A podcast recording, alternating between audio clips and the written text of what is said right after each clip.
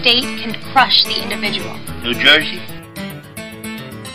Don't you think we ought to make up some animal noises in case we get separated? I like people, but I like them in short bursts. By the way, ladies and gentlemen, as always, this stuff in lieu of actual entertainment. Alrighty then. Hello and welcome back. This is story time, and I am Gamer Dude. Glad to have you with us for some more stories this week. Today we've got some more stories for you, but it's kind of a mishmash episode. This is one of those weeks where I've been going through the stories that I want to tell, and I realize, as I have in the past, that I have some disjointed stories that are just random memories from when I was growing up. Ordinarily, I try to have an overarching theme for each episode, but sometimes you just have these stories, these memories, these thoughts that occur to you, and you go, oh yeah, I remember that. But it doesn't necessarily tie into any big theme. But I want to save those stories anyway. The thing that prompted this episode was the bat story that I told on the stream this week. And don't worry if you didn't hear it, we're going to kick off this episode with the story about the bat in the attic. And that's coming up in just a second. The other thing that I wanted to throw in today's episode, though, is some more of the life advice, the things that occur to you as you're growing up, as you're growing older, the things that you want to pass on, the things that you've learned. I've done a few episodes like that as well, whether you call it the What I've Learned episode or the Life Advice episode. Old guys like me like to pass that stuff along to you, so we're going to throw some of that in at the end of this episode. And if you're like me, there's nothing you look forward to more than an old guy telling you how to live your life. So that's what we're doing today. First up, though, is the bat story. I was talking about this in the stream last week, and I don't know how I've forgotten this. It's just one of those random things that pops into your head sometimes, and this did. As I've mentioned in the past, I grew up in a house in the woods. We had about an acre of land, and our house was up on a hill amongst trees. And the area that we were was really undeveloped. It was really a house in the middle of the woods. I mean, there was a neighborhood, but each of the houses was on an acre of land. So the houses were well separated, and on our side of the street, all of the houses were in woods. So we would get critters in the house all the time mice, chipmunks, squirrels would chew on the shingles. We had critters all the time. I grew up with them all of the time. We'd get bugs in the house too, and as a kid, there's nothing creepier than bugs in the house. Spiders in the closet, ants in the kitchen. We'd have everything from crickets to praying mantises. We'd have wasps and hornets. There was a hornet's nest one year. Don't worry, I'm going to get to the bat story. There was a hornet's nest one year that was in the ground. I guess it was hornets. Maybe it was wasps. I don't know. I was a kid. But they'd made their nest in a hole in the ground. And one of my idiot friends when I was a kid thought it would be a great idea to take the plunger that my dad had stored in the garage and plunge the wasp nest. Because that makes sense. Yeah, when you're 10, you come up with stupid ideas, and this was one of the stupidest ones. And as you might expect, the wasps or the hornets or whatever they were, they did not take kindly to having their nest plunged. And we were running like crazy.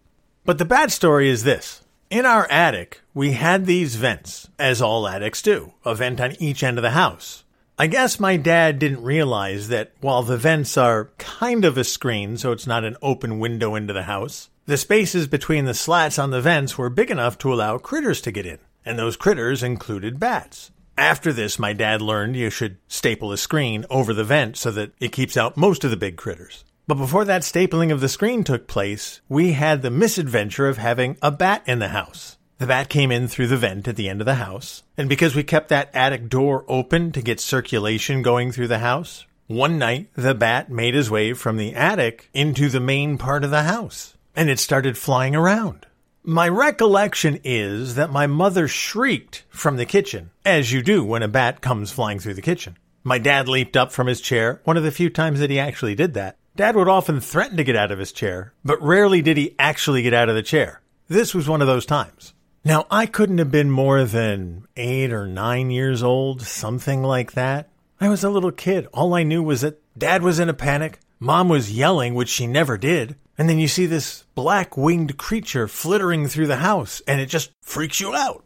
Now, to this day, as I sit here now, I have no idea how I would catch a bat in my house. And I'm guessing my dad had the same dilemma because it's not often you get a bat in the house. So the bat is flying through the house trying to find a way out, obviously, and we're ducking. It's a bat. As a kid, of course, you're thinking, oh my God, it's a vampire bat. It's going to bite me because that's where your mind goes as a kid. As an adult, I'd be saying, oh, I got to get this damn thing out of the house, which is what I'm sure my dad was thinking. But how do you chase down a bat? I don't remember exactly how my dad did it, But I do remember he got the shop vac from the basement, and I'm pretty sure he was waiting for the bat to land somewhere. I don't remember the specific details, but I remember my dad carrying the shop vac around and wielding that long hose on those shop vacs like a lightsaber, just waving it around trying to catch the bat. He eventually did. I'm pretty sure that the bat lit somewhere on a lampshade or something like that. I don't remember the specific details because I'm pretty sure I was cowering under a table. But the bat touched down. My dad flipped the switch on the vacuum and sucked the bat into the shop vac. He shut it right off. I'm sure he didn't want to really kill the bat. He just wanted it out of the house. And then, of course, you put the shop vac on the front porch because you got to get the bat out of the house. But you don't want to be close to it when you do that. I mean, how pissed off does a bat get? I don't know. Comes out, goes right for your throat? I don't know. And I'm sure my dad didn't either. So what do you do? You throw the little catches on the top of the shop vac, you step back with a broom handle, and you give it a poke and try to lift the lid off. And that's how we got rid of the bat. Shortly after that, my dad was in the attic nailing screens to the vents. We didn't want to repeat that performance. One of the other things that I remember as a kid was learning how to fix bicycle tires. We would take our bicycles everywhere. We would ride our bikes on the street, of course, but there were also trails in the woods, and we'd take our bikes in there too. The problem with a trail in the woods and old fashioned bikes like we had, we didn't have rough terrain tires, we just had bike tires. And if you know anything about a bike tire, it's a rubber tire, and then there's a tube inside the tire to give it air. As you're driving your bike through the woods and you hit a thorn or a sharp stick or even a sharp rock, it can go through the rubber of the tire and pop the tube. Now, we couldn't go to the store. There was no Amazon to order bike tubes from. If you popped your tire, you had to fix it.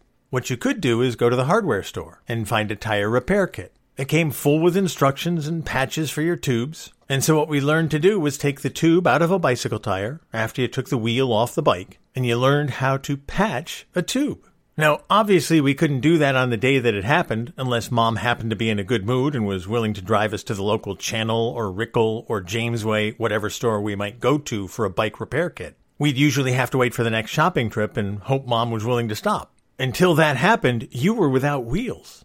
I mean, you could try to pump up a bike tire, but if you had a big enough hole in it, that bike tire would not stay pumped up. And when I say pumped up, I mean pumped up. We had a hand pump. That's how we pumped up bike tires. That's how we pumped up footballs and basketballs. We had a hand pump. So what you would do until you got that bike repair kit, you would hope that the hole was not big enough so that the air would rush out as soon as you put it in. You might get an afternoon out of pumping up your tire until you could repair it.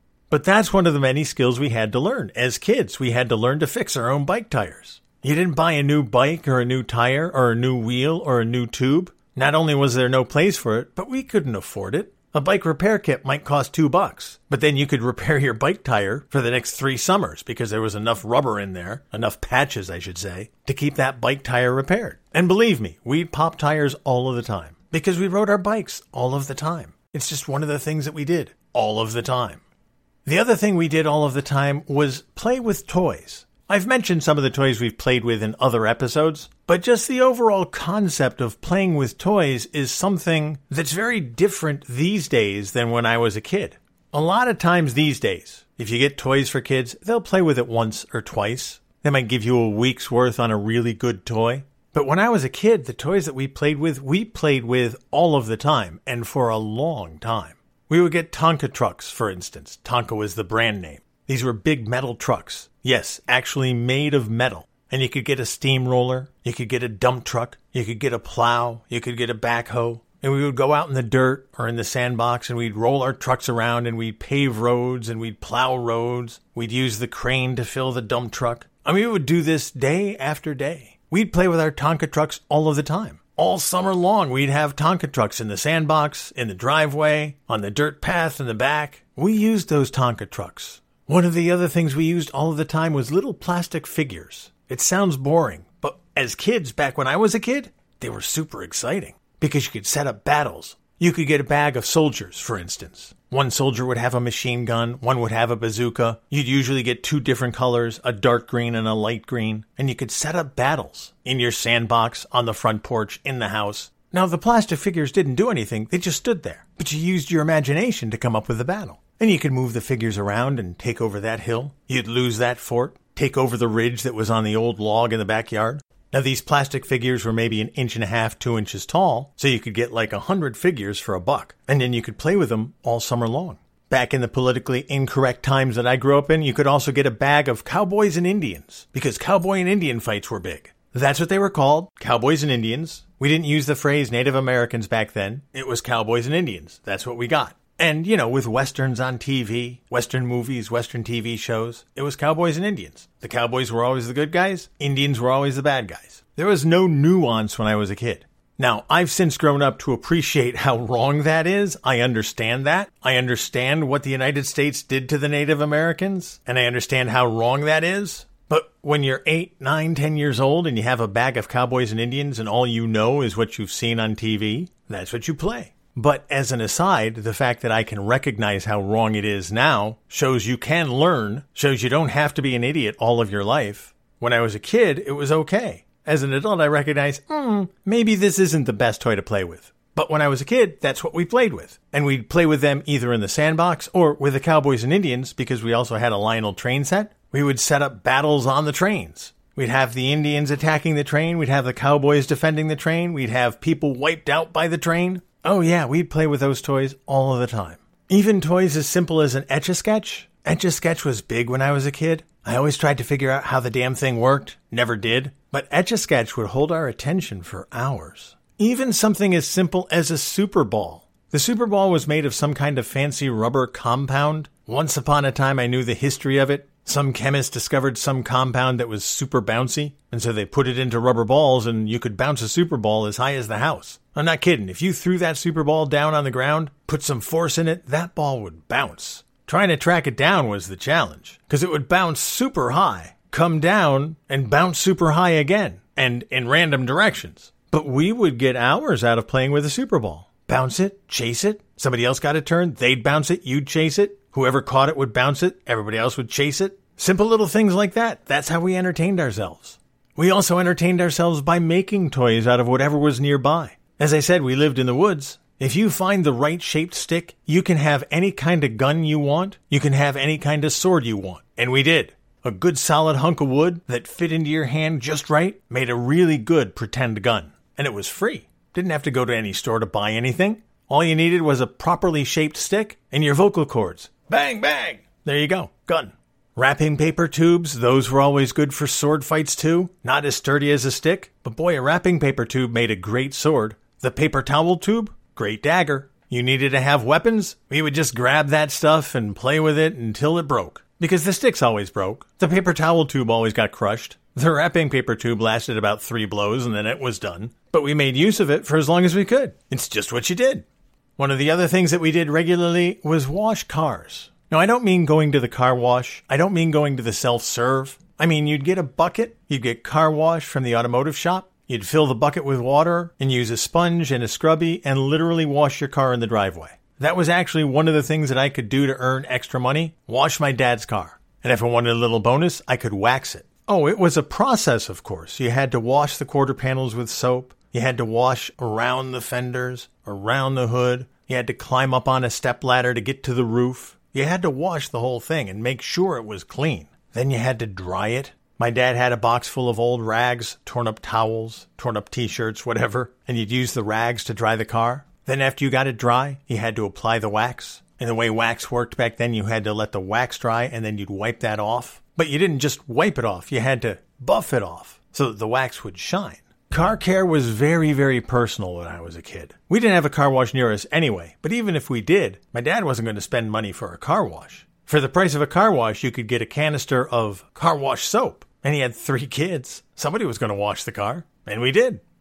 One of the other things that I did for entertainment to amuse myself as I got older was go bowling. I loved bowling. I remember watching bowling when I was a kid. Bowling was big on television. There were two sports that were always on TV, always. I mean, baseball, yes, but fighting, boxing, and bowling were always on TV. Every Saturday you could find a fight somewhere on TV, and every weekend, Saturday and sometimes Sunday, you could find bowling. The PBA, the Professional Bowlers Association, was huge back then, and a lot of people bowled. My dad was a bowler. My dad was in a league. He had his own ball, had his own shoes, and my dad wasn't an athlete. He didn't do athletic activities. He just wasn't that guy. But he did bowl. Everybody bowled. And so when I discovered bowling, I learned to bowl too. And I loved going bowling. That was my first real social activity when I was a teenager. going bowling with my friends. One of the first places that I drove to with friends was to the local bowling alley. We actually found two or three bowling alleys near us, all within about a half hour drive, and depending on our mood, we would head off to one of those bowling alleys and spend the afternoon. It was relatively cheap to go bowling, the shoe rentals were relatively cheap, and we had a good time. It was a regular thing that we did, the bowling trips. It was a great time to hang out. One of the bowling alleys had a snack bar, so you could go there, bowl a little bit, have hot dogs and fries and some soda, and just hang out. It was a cool place to be, and it was just a great way to get away from being at home with your parents and go hang out with your friends. Talking about bowling and thinking about bowling, that's one of the things that brought me to the life advice portion of this episode. That's what this is. Because I don't remember the last time that I went bowling with my friends. As we get older, we're going to experience a lot of last times. The last time you go swimming in that lake. The last time you go bowling with your friends. The last time you go to an arcade. The last time you go to the ice cream parlor that you went to in high school. The last time you get burgers at the drive in restaurant. The last time you kiss somebody. The last time you go on a date with that person. One of the things that I've come to realize is we have a lifetime full of last times, and we never see it coming. We never realize when the last time we do something is going to be. Your life changes so fast. Your friends' lives change so fast. You grow up, you grow apart, you get a new job, they get a new job. You go away to school, they go away to school. You're in a relationship, the relationship ends. And if it's a group of friends, or if it's a relationship, or whatever it is, sometimes you try to make it happen again, but schedules are difficult to match up after a while. You say, this week doesn't work for me, how about next week? Oh, it doesn't work for you, alright, how about the week after that? You just never know when the last time of something is going to be. My point of saying all that is treasure the moments that you're experiencing. Treasure the moments that you're having a good time, that you're spending with people that you like. Because you never know when that last time with those people, doing that thing, enjoying that ice cream, having that moment is going to be. Things change and we just can't help it. We never see it coming. So enjoy those moments and treasure them while you're in them. Because there will come a time where you'll look back and you'll say, Oh, I wish I could do that one more time. Another thing that I've learned over the years, and it's kind of nice to see that people are embracing it more these days than they were when I was a kid. It's okay to be a little weird. It's okay to be a little different. Don't get me wrong, in high school especially, it's going to be painful. The weird kids, the ones who stick out a little bit, the ones who are a little different, in high school they're always going to be looked at as weird. But the thing that I've also discovered is you attract people who share your weirdness. It's even easier these days with social media, with Twitch. My little community is a bunch of people who get along. Are we weird? Oh, well, I'm an old dude streaming games. That's kind of weird. But I embrace it, and I don't care what people think. And that's my point. Just because you have weird habits, weird hobbies, weird things that you like to do, there's nothing wrong with that. I wear my weirdness on my sleeve, and it turns out that other people seem to like that weirdness. And that's true no matter what you're doing. Once you get past that awkward, horrible time of high school and the teenage years, once you are yourself and you're doing what you like to do and you do it with some passion, people will see that and gravitate towards you.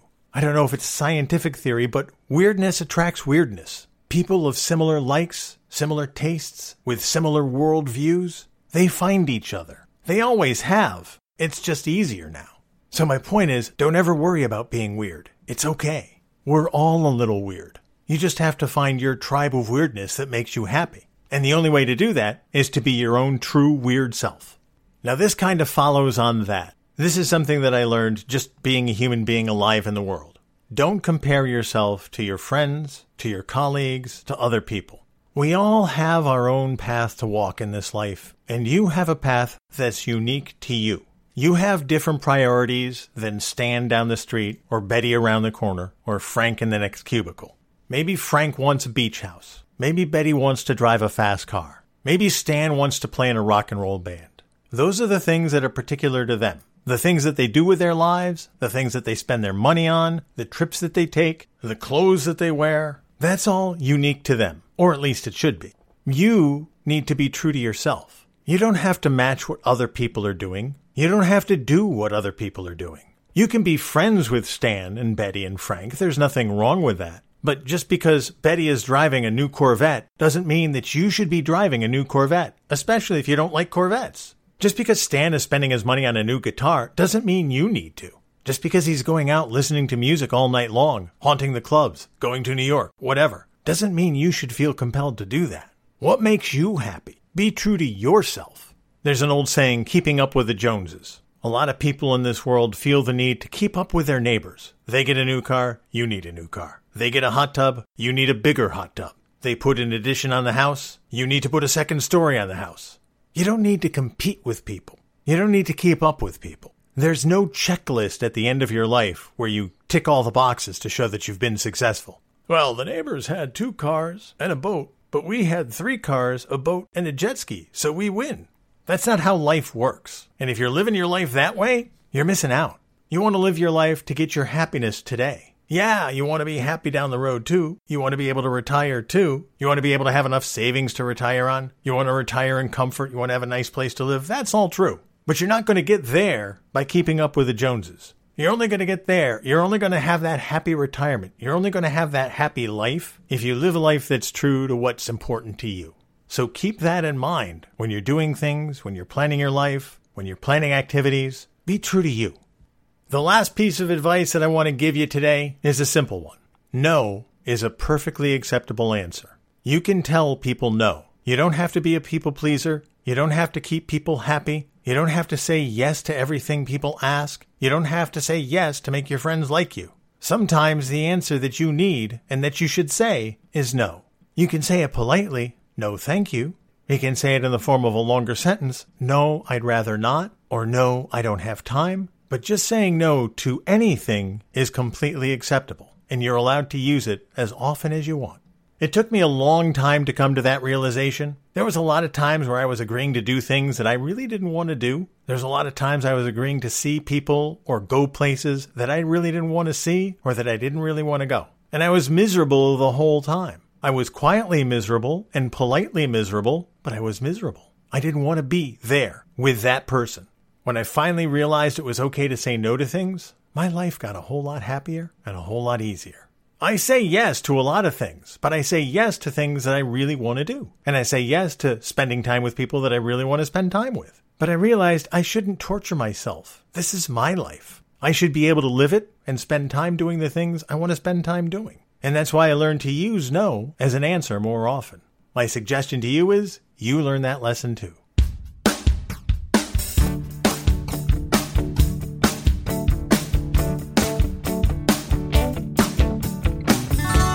So there you have it. Some more stories from when I was a kid and some more life advice for you to take under advisement. You can use it or not as you see fit. But that's always the case. What works for me may not work for you, but I've been around long enough. This stuff is tried and true, and it does work.